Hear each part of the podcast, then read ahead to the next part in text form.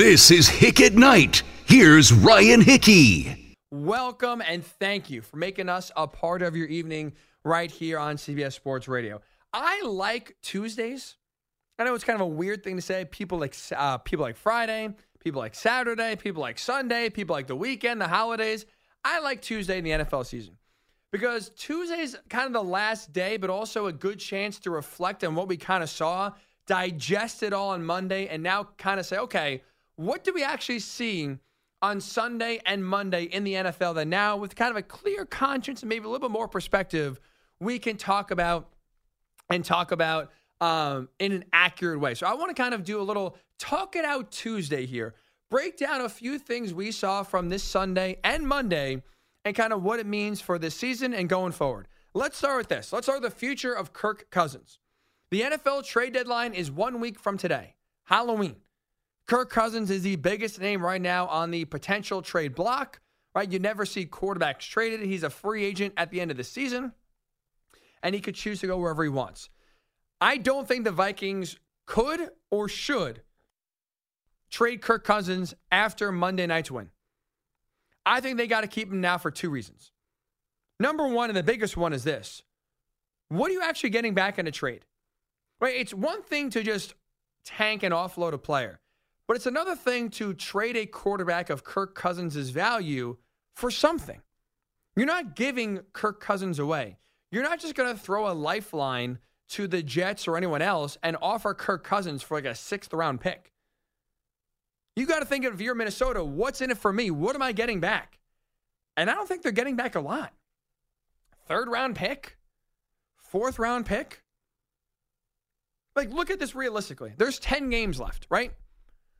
If Kirk is traded tomorrow, sure, he could play on Sunday. Unlikely. So let's just say if he's traded he has nine games left with whatever T trains for him.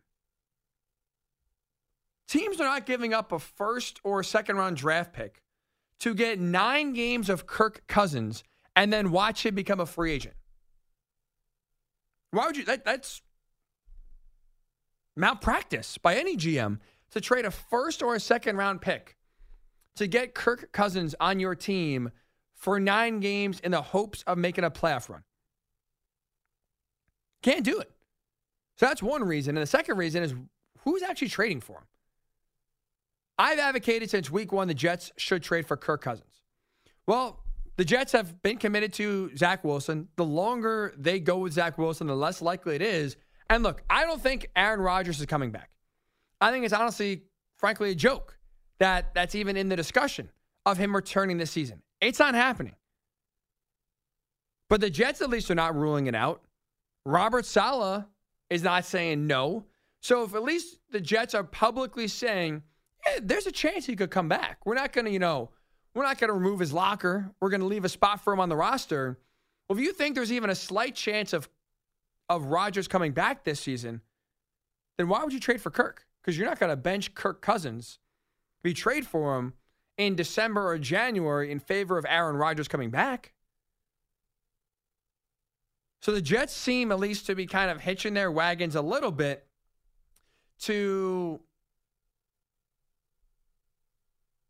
the hope, the prayer, the thought that maybe um, Aaron Rodgers could return. So I think they can be ruled out of the mix for the Kirk Cousins sweepstakes. Falcons, I mean, right now they're four and three. They're in first place in the NFC South. Desmond Ridder's getting better. He's getting a little bit more consistent. Not as good as I think you hope by this point, but I think he's showing signs where you're not throwing him, you know, throwing him out yet and just bailing on him completely. So I think the Falcons are out. Commanders, I just don't think they would do it right now. I mean, Ron Rivera is desperate to win. I don't think the Washington front office, though, is that desperate to win. So I don't think there's a market right now for Kirk. And if you're if there's no market, that means you're not getting a good trade off for back. If you're not getting a good trade off for back, along with right now having a soft schedule, even though again, even if Minnesota makes it, I'm not going to sit here like I believe in them to win a playoff game, let alone multiple playoff games.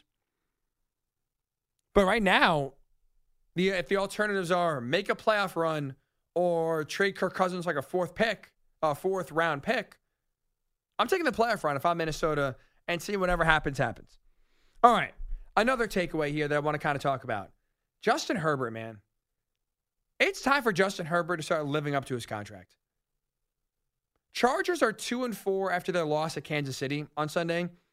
I think a lot of blame is on Herbert's shoulders. He's got to be flat out better. He's got to be better. That second half of the Chiefs game by him was atrocious.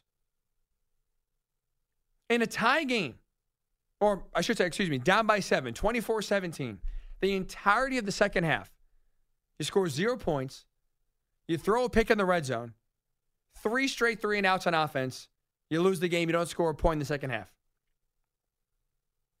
You are paying, if you're the Chargers, Justin Herbert, $52.5 million a year to make those around him better. And quite the opposite's happening. He needs help.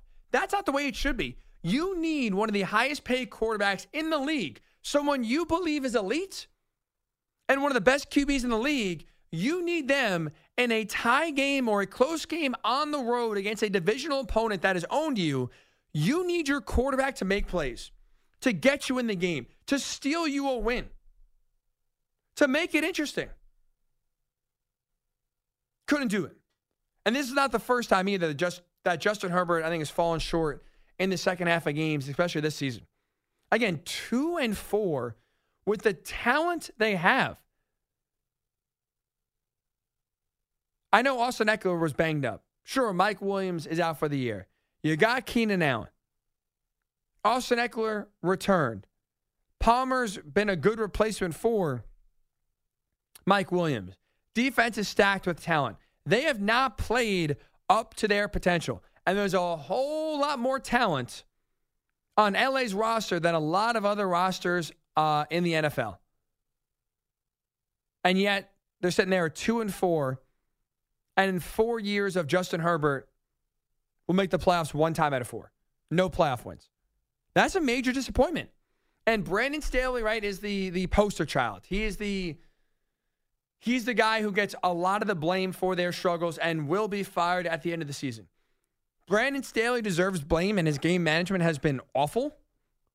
But with that said, Justin Herbert is also a, a big reason why we're, sit, we're sitting here talking about an LA team that's two and four.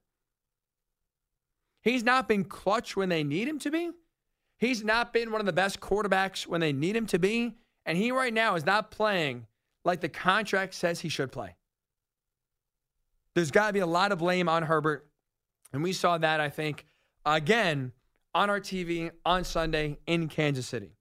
Okay. This was really interesting. You catch this on Sunday morning? Sunday morning before the slate kicked off, a report from Ian Rapoport came out there that Bill Belichick in the offseason quietly signed an extension, a lucrative long term extension. Let's play a little game here because I think this came out for one reason because Bill is truly afraid of getting fired. Connect the dots. The Patriots going into Sunday against the Bills were one and five. Now they won the game, right? They won the game, but this was this was leaked out in the morning before the game was played. So you could presume with how the Patriots have played on offense, especially, they're going to lose at home to the Bills. And you would think fall to one and six. There have been calls all season long so far for Bill Belichick to be fired. Some in season, some after the season. Bill Belichick has been on the hot seat really since week number one. And so you look at this, the, the Patriots are one and five going into Sunday. They thought they were going to be one and six. Why does this news come out now? Who stands to benefit before a week seven game? The news that Bill Belichick in the offseason, so months ago, signed a long term lucrative extension. I'll tell you who deserves or who stands to get the most uh, bang, who deserves to get the most praise for it or deserves to get the most benefit from it, I should say. It's Bill Belichick. I think he leaked that out there. Maybe not him directly, but someone within his camp leaked that out there to kind of get some pressure off his back. I think he is truly worried about getting fired. Otherwise, this wouldn't have been leaked out there. Bill does not let anybody know about his contract. And so when it was signed months ago, who knows, March, April, May, June, whenever, and it was signed, it was obviously kept secret for a reason. But now, all of a sudden, hmm, not so secret. So I think Bill is using that news to kind of get some people off his back. Get some people to jump off the bandwagon of him getting fired and basically assume, okay, well, he's got the long term extension. He's got the lucrative contract. He's not going anywhere. I guess we could stop banging the fire Bill Belichick drum and maybe instead let's start banging the trade Mac Jones drum. I don't buy it though, in the sense that just because he signed a long term extension doesn't mean he gets fired or doesn't mean he doesn't get fired. I think that to me, this sounds like a golden parachute. For succession fans out there, I mean, I guess that's a common term, so I'm not to really explain it. I'm not a businessman, so I learned that from watching Succession, golden parachute. But this to me feels like okay, you sign a big term, uh, big time extension. Bill, we'll kind of help you out with all the success you've had, but if we got to fire you, at least you're going to go go away with your pockets heavy, full of cash. I think this is Robert Kraft doing more Bill a favor if he has to do the unthinkable, firing Bill Belichick versus actually committing to Bill Belichick for the next few years and keeping him around in New England as the coach and GM for another five or six seasons. I don't see that happening. I think Robert Kraft wants to win. I think he's motivated and dedicated to win. I think he's not afraid to move on from Bill if it means this team gets better.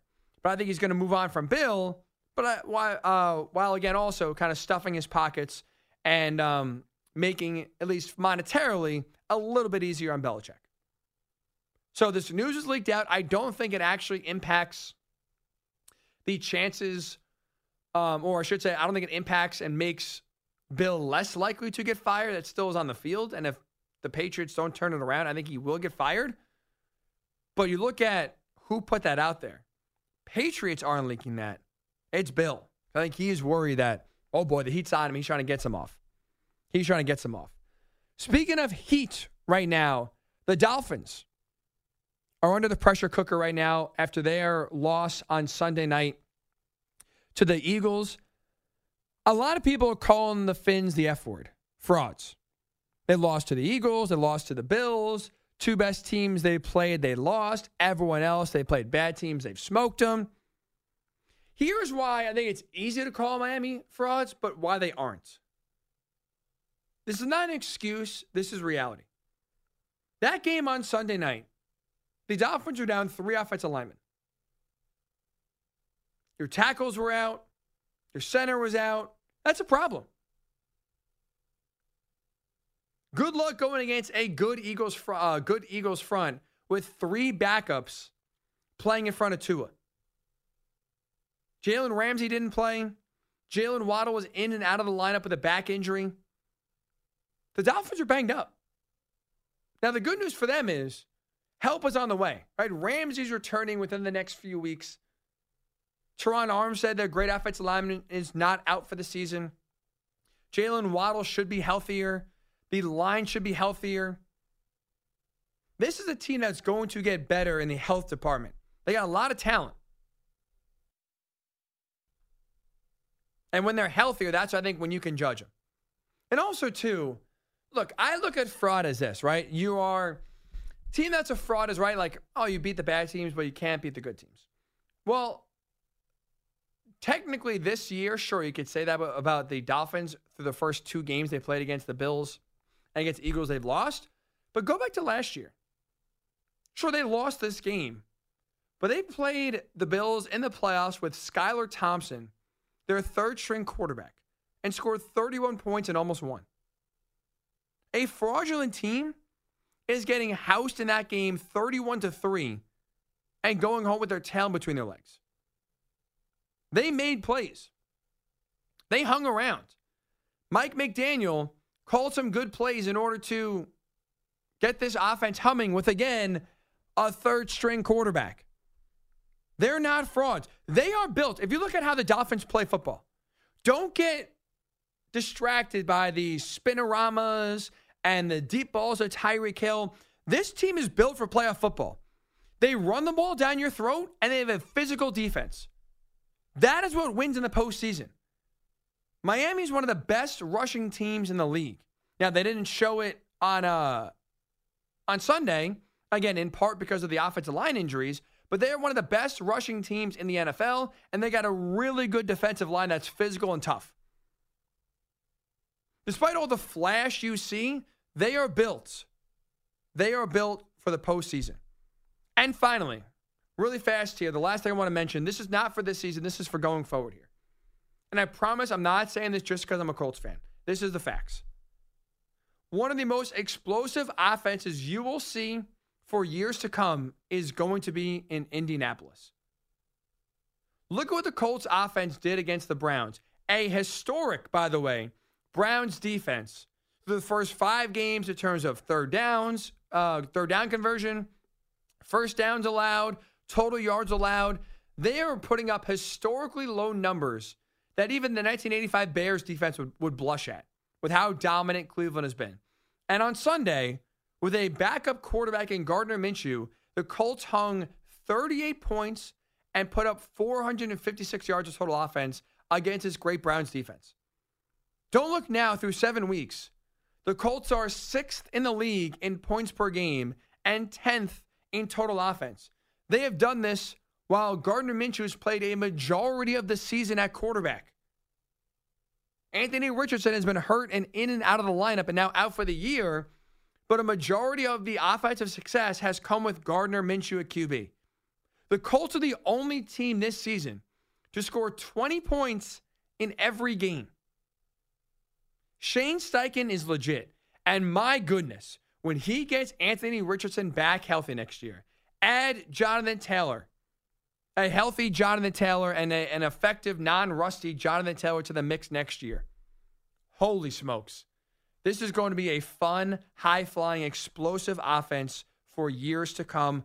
I am warning you right now. All right, when we return here on CBS Sports Radio, new details have emerged from the Michigan cheating scandal. We learned from ESPN on Monday that a Michigan staffer, Connor Stalions, bought tickets to 30 different Big Ten team, uh, Big Ten team games in order to scout them that were, you know, teams that are on Michigan's schedule later in the year. We have now learned, thanks to Yahoo, this spying scandal, this cheating scandal by Michigan, even bigger than that. I'll tell you the details when we do return. It's Ryan Hickey with you right here on CBS Sports Radio. This is Hick at Night. Here's Ryan Hickey. Nice rejoin. Andrew Scarpacci doing a great job producing this show. It's Ryan Hickey with you right here on CBS Sports Radio. Very fitting rejoin song choice there, Andrew. The boys are back. Because guess what is back? Not the boys from Michigan, but drama. The drama does continue for the Michigan Wolverines football program. And now we have more developments on this cheating scandal. And we're now starting to understand the, uh, the scope of just how big this operation was. So, get you up to speed very quickly here. Michigan, there is a Michigan staffer by the name of Connor Stalions who is being accused. And again, this is all alleged. Nothing has been at the moment proven to be factual and 100% true so we're operating right now under the alleged category, I guess is the best way to put it. But he is allegedly being accused of buying tickets, according to ESPN, to 30 different Big Ten games across three years in order to go to games, sit in the stands, and film the team that they're he, that he's going to watch, film their signals, right? And an advanced scout to get the signals on video to then be able to decode. So by the time Michigan plays them later in the season, they have the answers to any signal that the other team makes. They know what it is. That, according to the NCAA, is illegal. You cannot go to uh, a different stadium and scout a future opponent in person. You cannot do that. And you definitely cannot go to a future opponent stadium, scout in person, and take video of that game. Cannot do it. So, two laws right there that Michigan has allegedly broken by going to games of future opponents in person and then also videoing the signals the coaches were making. Now, again, 30 games, 30 Big Ten games over three years is allegedly what Connor Stalions, this again, Michigan staffer, is accused of at least buying the tickets and then sending different people to different games in order to get the videos and send it back. And now, released by Ross Dellenger at Yahoo Sports about a half hour ago, not even, we have now learned that the Michigan cheating scandal goes beyond just Big Ten games. So, according to Ross, he is reporting that last year, Stalions bought tickets to Tennessee against Kentucky in Neyland Stadium. Uh, this is on or close to Halloween, I believe. That was when Tennessee was seven and zero, oh and eventually got up to number one in the country before they played Georgia. So, a potential college football playoff opponent. That is a game, and that is a, a team that Stalions and Michigan circled. They got tickets. They sent people to that game. Also had um, tickets and went to games for Alabama, for the SEC championship games, for Clemson as well. They looked at not just Big Ten opponents, but they started about midway through the season scouting and looking at potential college football playoff opponents to buy tickets around the 50 yard line to get someone in the stands to illegally video the team's signals in order to have that on file so they can use that to decode and again be able to know the signs and be able to predict what is coming offensively and defensively to adjust to it. All of that illegal. That's a big deal. We are now getting more and more information, and I don't see number one why um why this is like if you think this is how you think this is not a big deal. This is a massive deal. This is the Houston Astros cheating scandal 2.0. And now it's like you're looking at just the just how big this is. Three year time period, which also, by the way, coincides with the best three years Michigan has had in 30 years. And now you're seeing it expand to other conferences as well in order to get an uh, get an edge when it comes to college football playoff time. This is a massive, massive deal. When more details come come out, I don't see how Jim Harbaugh survives this. I don't. Michigan, whether they want to or not, have to fire him if, if again, big if, this is proven to be true. But a perspective I want to hear that I'm interested in is Colorado head coach Deion Sanders. He was asked about this today at his press conference. He being right a current coach, but also a former player on how much sign stealing does impact your ability to have success on the field. Here's Coach Prime. I get what Deion's saying, you got to stop it, but isn't that the same thing? I could say the same logic then for baseball. Well, you know a curveball's coming, you got to hit it. Same thing. You can know a pitch is coming. If you aren't good, then it's not going to matter if you. I could tell you if, hey, I'm throwing a fastball. If you stink at baseball, I could blow the fastball you, no problem. With how good Michigan is, if now all of a sudden they, through illegal means are able, if they're on defense, to look across the other sideline, seeing a coach hit his right arm and know what that means in terms of, oh, the sweep is coming. Michigan is absolutely good enough to snuff that out and stop it. You're not going to get it every time, right? Just like the Astros when they were cheating and banging their trash cans, they still made 27 outs a game. They won the World Series in 2017, but they still, you know, right, recorded outs 27 times a game. They didn't hit home runs in every single pitch they knew was coming.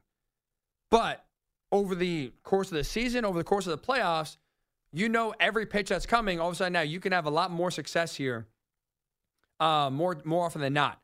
And so Michigan, sure, you can allow a touchdown or two. You can get burned. You can know the sweep is coming and still maybe on one play not stop it.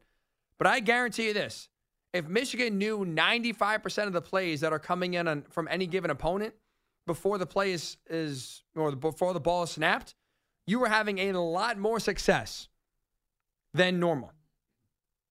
Right? If you were taking a test and you didn't know the answer, it was multiple choice A, B, C, and D, you're going to guess. Well, it's a one out of 25 chance you get it right. Well, what if I illegally went to you before the test and said, hey, look, I don't know the answer, but I can tell you what it's not. It's not C and it's not D. So now you go into the test saying, okay, well, I don't know if it's A or B, but I have a 50% chance of guessing and getting it right versus a 25% chance when it's A, B, C, and D. That's basically what Michigan is, is having on offense and defense. You're not going to have success every single play, offensively and defensively, but if you know what is coming if you're on defense, if you know offensively what the other team is running in terms of blitz, non blitz, zone, man, scheme, you're not going to score a touchdown or get a stop every single play, but you're going to have so much more success. And you look at right now Michigan's record. Again, the cheating is allegedly gone back or uh, started, I should say, in 2021. You look at Michigan pre cheating in the Jim Harbaugh era, 2015 to 2020. 69% win percentage, 6 and 11 versus Penn State, Michigan State, Ohio State. No Big Ten titles, no finishes in their own division above third place. All of a sudden, they start cheating.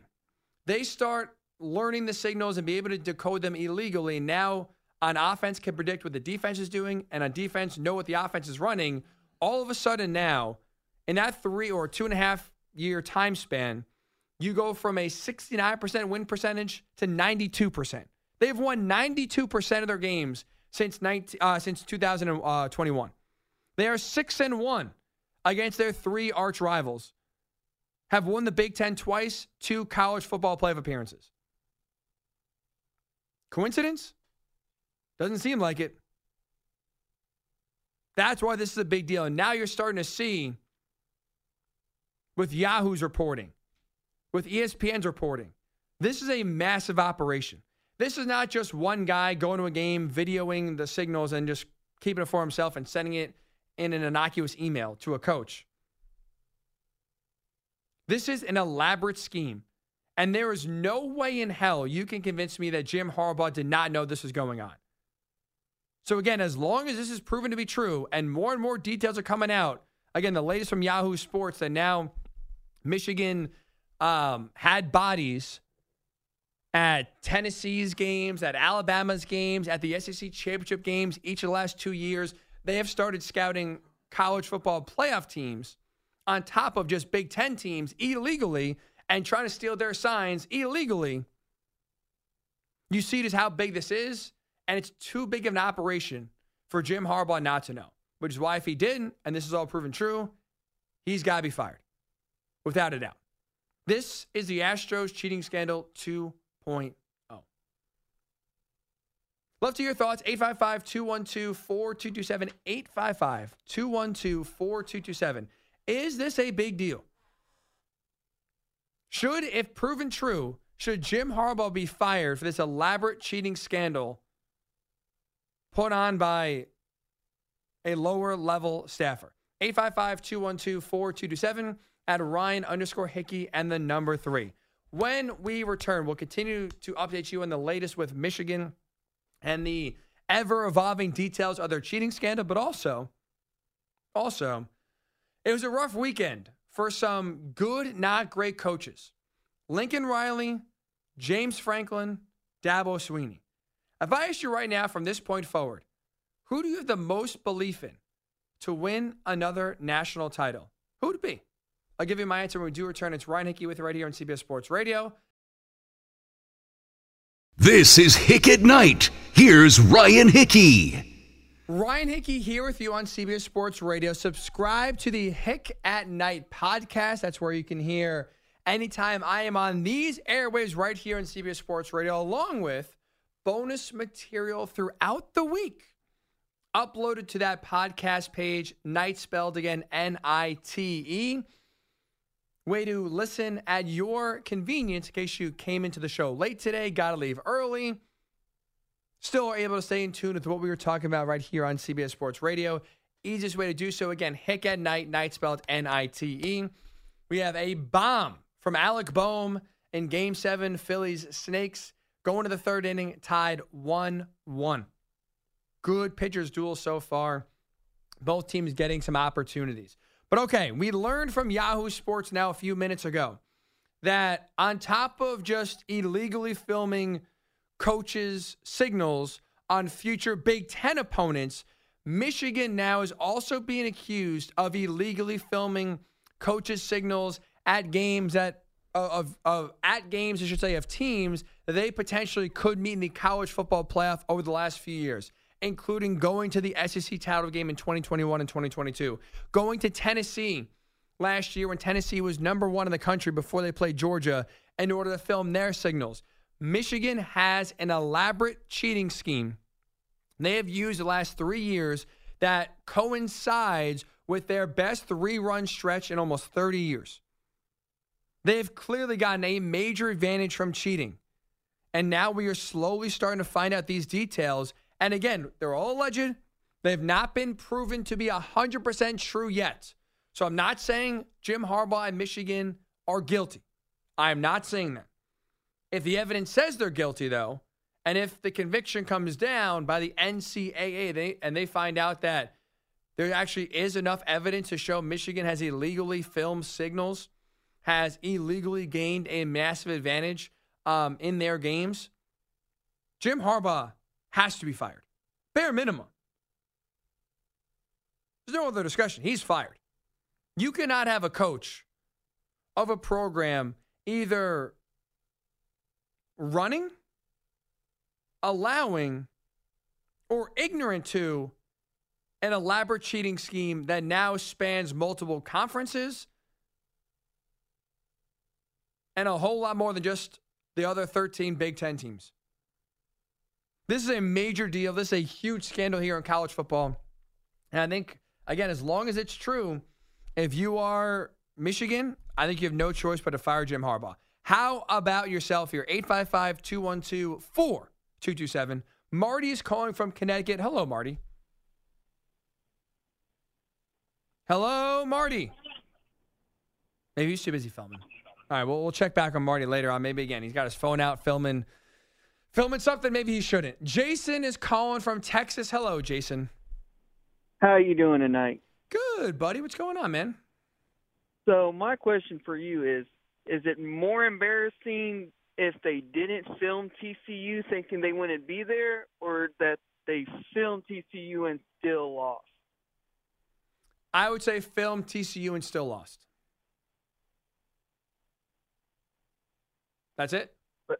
Yes, sir. That was it. You have a good night. Oh, okay, Jason. You too, buddy. Um, look, in that game specifically, I mean, Michigan had a lot of self inflicted errors, right? Uh, J.J. McCarthy had two pick sixes, uh, some awful goal line play calls, and awful goal line offensive management. So Michigan lost that game themselves. They were not outplayed. They gave that game away. But when you really look at it, right, Michigan right now is gaining an, an advantage by doing something they shouldn't and now have been able to at least um, benefit from it. The big thing here is if you're the NCAA, again, they move so slow that it's not going to happen. But if they find out this is true and they find out the cheating is going on this year, how can you allow Michigan to play for a national championship? How can you truly sit here and allow a team that you find guilty of cheating illegally during this season to still compete and potentially win a national championship and call it valid. You can't do it. Now, again, the NCAA works at a very slow pace. So, I mean, maybe by 2024, honestly, like, I, they're just so bad at their job that this is not going to come to a head anytime soon, probably. But if they were truly on it, we'd have a decision sooner rather than later here and have a decision as to whether Michigan is even eligible for the postseason after what they're alleged of doing. Amanda has a great question from Wisconsin. Hello, Amanda. Hey, how's it going? Good. How you doing? Oh, good. And I am in no way a Michigan fan, being next door in Wisconsin. I'm just curious how this is different than teams watching film together. Here's the difference, Amanda. The film that you're watching is how the teams play, right? Or how they look when they line up. You are not watching um, coaches signal in and whatever give their signs to their offense and or defense to see what play they're running. That's what you don't see. Like a lot of the, the film you're watching is of like TV copies. And you watch, I, I'm assuming you watch sure. college football? Yes.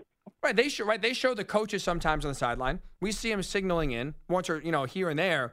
We're not seeing every single play though. They signal in what it looks like on TV. So one, sure, maybe one or two plays eventually get figured out from watching just on TV, but every single signal that is made is not shown on the film you're watching, and it's only gathered by going into the stadium yourself, sitting at the 45 yard line, which is accused of what Michigan has done, and pointing your phone video wise at the sideline the entire game and filming what they're signaling in.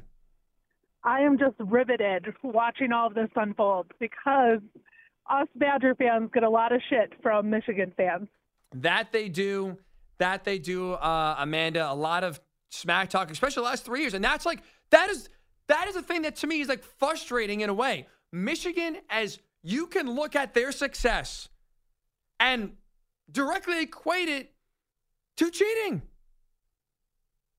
Is Michigan as truly good the last three years as we've seen, or is their success in large part due to the fact that they were stealing signs illegally and just like the Astros in 2017 knew what was coming and therefore had an, a distinct advantage no other team had? That's the problem here.